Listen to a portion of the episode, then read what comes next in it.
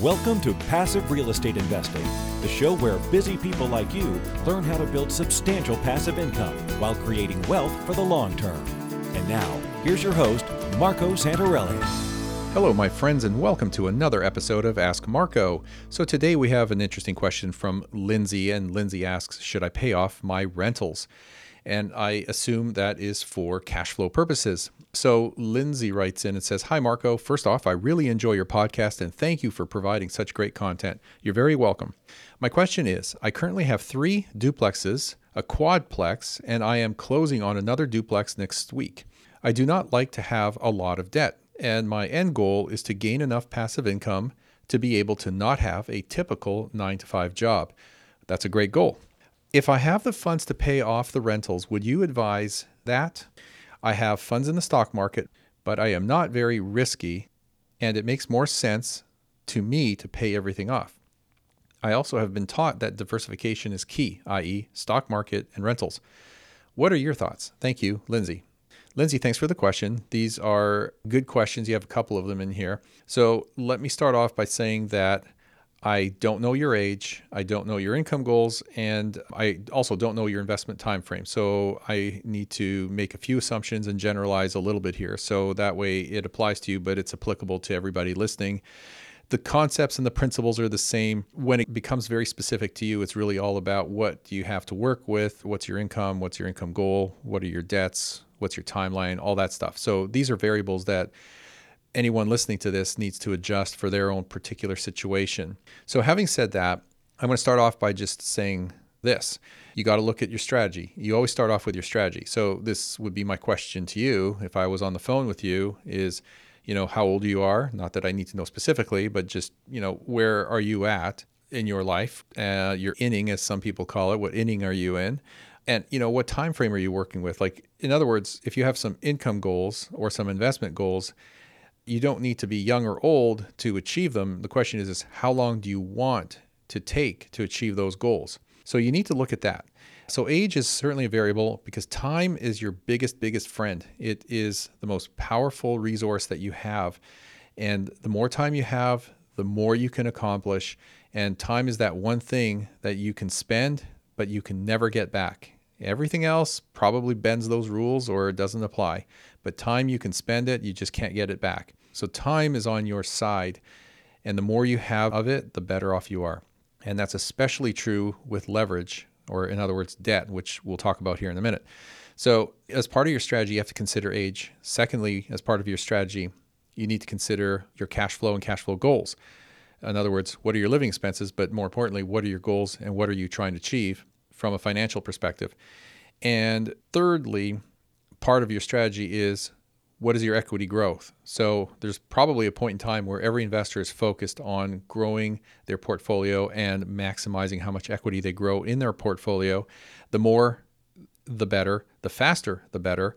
And the more equity you have in a shorter period of time, the more options you have to use that equity to increase your cash flow by increasing your investments, i.e. income-producing real estate. So age, cash flow, and equity. Now, comment about your debt. You mentioned debt and you're averse to that. You don't like to have a lot of debt. Well, the question is what kind of debt? I've talked about this many times on the show. You don't want to have bad debt, consumer debt, debt that holds you down or takes money out of your pocket instead of actually putting money in your pocket. When you have good debt, which is in the form of mortgage financing to acquire income-producing assets like income-producing real estate, now you have assets that are worth something, grow in value over time, and put money in your pocket. So it's like triage. You have this debt where you have a $1 worth of debt, but it's producing, let's say, $1.10 in income or $1.20 in income. So now you just pay off the $1 of debt from the $1.10 or $1.20, and you're left with 10 or 20 cents. Well, if you can do that with every $1 you invest or every $1 of debt that you have, well, guess what? The question is, how much of it do you want? And the answer to that should be as much as I can get. So just think about that. All right, so debt is not a bad thing. It's just how you use it. Now, the next question is, how much passive income do you need? So this is where your income goals come in. Now, keep in mind that there's 2 ways to approach this. Your passive income goals, and this really ties off of the question of debt. So there's 2 scenarios here. Let's just say you have a monthly income goal of $3,000 a month, you can have 10 properties or 10 units like you have with the threeplexes and the quadplex that are generating $300 a month in net passive income. Well, if you've got $300 a door times 10, you have $3,000 a month. This is on your levered units. You have mortgages in place. You've basically put down whatever down payment. You've financed the rest using other people's money, which is mortgage financing. But that's still $3,000 a month. So if that was your goal, you've just hit your goal with 10 doors or 10 units. On the other side, you can do it with fewer units that are paid off. For example, 3 units that are generating $1,000 a month in net passive income. Both scenarios are producing $3,000 a month in passive income. The difference is one scenario, the latter, you have 3 doors or 3 units or 3 properties, whatever it is.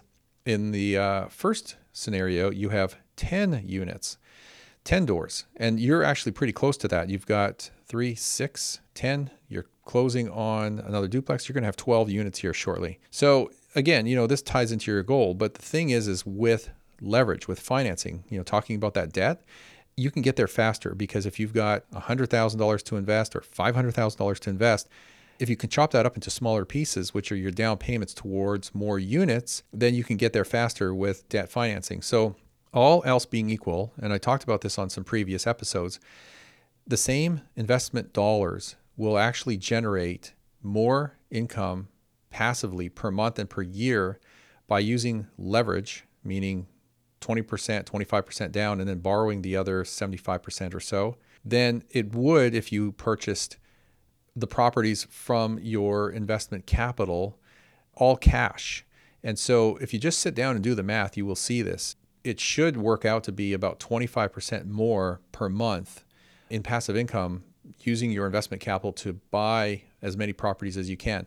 Now that could be more, or it could be less. It just depends on where you're buying and the price points, but you get the point. So that's the road to passive income. Now, should you pay them off? Well, that's a question of, again, did you reach your income goal or are you not quite there yet? Do you need to accelerate your path to get there? And if you do, then my strategy, and this is not necessarily my advice to you because I don't know enough about your situation, but what I would be doing, and especially if I have time on my side, I would focus on building my portfolio as large and as quickly as possible, ideally in high growth areas where I still have positive cash flow. I don't want to have negative cash flow in 99% of all situations, but I want to have a portfolio that's going to appreciate quickly. And I'm not speculating here. I'm not chasing after appreciation, but I want to have the cash flow along with the equity growth, and mostly through appreciation in this scenario. The equity through the amortization of the loan will come. It just happens. It's built into the cake.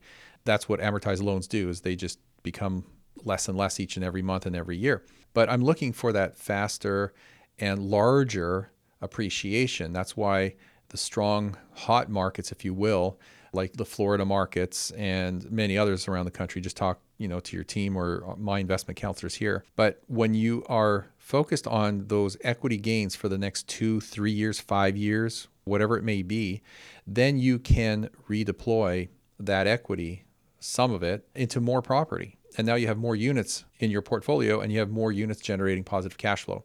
Then the time will come when you believe that you have enough units in your portfolio, enough properties, that you can now start to focus on paying down the mortgages quicker from the positive cash flow, if that's what you even want. Some people just don't do that. They just leave their properties mortgaged, let the tenants pay off the mortgage over time, regardless of how long that time frame is, because you know what your monthly cash flow is, and that will likely go up over the years because rents will go up and your mortgage payments are fixed. So your mortgage payment doesn't go up, but your rents will go up. So your cash flows will naturally go up over time. But you just leave the mortgages in place and you don't even bother paying them down. You just leave them in place and you just collect your $300 a month, plus or minus, on your units times however many units you have. So these are just different strategies, but some people will choose to pay off their mortgages. Now, one of the ways to do that is to use the snowball effect. You just pick one property that you could pay off the fastest, pay that down using the cash flows or maybe the extra capital you have. You mentioned having money in the stock market. So maybe pay that down. Now you have a larger chunk of cash coming off that one property. And if you're not trying to grow your portfolio at this stage of the game, then what you do is you take that extra cash flow that you don't actually need to live off of. It's just investable capital. And you can apply that to the next property, the second one that is the fastest to pay down. And you keep doing that, just one after another. You don't try and pay them all down at the same time because that's the slower way to go. It's faster to actually pay down the first one, get that larger chunk of cash, start applying that to the next quickest one to pay down, and then the next one and the next one. And you'll see that that just starts to snowball. And then you get to a point where you have them all paid off. So there are no mortgages to pay. And the cash flow is basically your gross rent minus your carrying expenses, your operating expenses. And that's a fast way to get there too. But again, it depends on whether you are in growth mode, trying to grow your passive income portfolio, or you are in cash flow mode where you are just trying to maximize the cash flows from your existing properties. So I hope that made sense. I kind of went through that pretty quick. And then just in wrapping up here regarding the stock market, as you know, I'm not a big fan of the stock market. It has its time and place. And yeah, I have some stock. I don't always have stock in the stock market. But the whole concept of diversification, some people refer to it as diverse or diversification. And often the reason people diversify is really because they have lack of control or no understanding of what they're actually invested in. So they're really just spreading their chips into different places. And the other reason people, supposedly diversify is to hedge their bets. They just don't have control or know what the future holds for a particular stock or a particular investment. And so they don't know if we're going to have more inflation or less inflation or deflation. So they're hedging their bets with other investments, be it stocks or precious metals or whatever it may be. So you really need to understand the investment. It's more important that you understand what you're investing in, and that controls your risk. So that's more important than trying to diversify just for the sake of diversification. So I don't buy into the diversification, but of course, geographic diversification with real estate is something I do subscribe to. It's one of my rules for successful real estate investing. I think it's number 6. So that diversification makes sense. But at the end of the day, figure out what your goals are, look what you have and what you need to accomplish or gain in order to get there. But do the math, because what you're trying to do is maximize your returns, finding the best returns to get you to your goals as quickly as possible. And if you haven't listened to the episode, go back and listen to the episode I did a couple of months ago called The Real Rates of Return in Real Estate. I believe that's the title, where I break it down in more detail and show you the 3 main ways you make money or gain returns in real estate. And it's the cash flow, obviously, the cash on cash return, but it's also the amortization of the loan. And thirdly, it's the equity growth that you have over time on average. Those 3 things add up, and they're not necessarily the same. And depending on where you invest and what you're investing in will skew those numbers up and down relative to each other. So I think it's a good episode to listen to. All right, Lindsay, I hope that helps. I always try and keep these to 10 minutes or less. I seem to fail at that because now I'm running up to 15 minutes. But anyway, I hope that was helpful. Thanks for the question. If any of you have any questions about real estate investing or finance, be sure to send them my way. Just go to PassiveRealEstateInvesting.com or AskMarco.com. It'll take you straight there. And remember to subscribe to the show if you haven't done so already, because I come out with an episode every week, sometimes 2 or 3. And that's it. So thank you for listening. I will see you on our next episode. Are you looking for a roadmap to financial freedom? If so, we have a solution for you. Norada Real Estate is offering a limited number of free strategy sessions to help you get out of the rat race. Learn how you can create wealth and build monthly passive income. To set up a time with one of our knowledgeable investment counselors, simply go to noradarealestate.com. That's N-O-R-A-D-A realestate.com. Nothing on this show should be considered specific personal or professional advice. Please consult an appropriate legal, tax, real estate, or business professional for individualized advice. For distribution or publication rights and media interviews, please contact the host.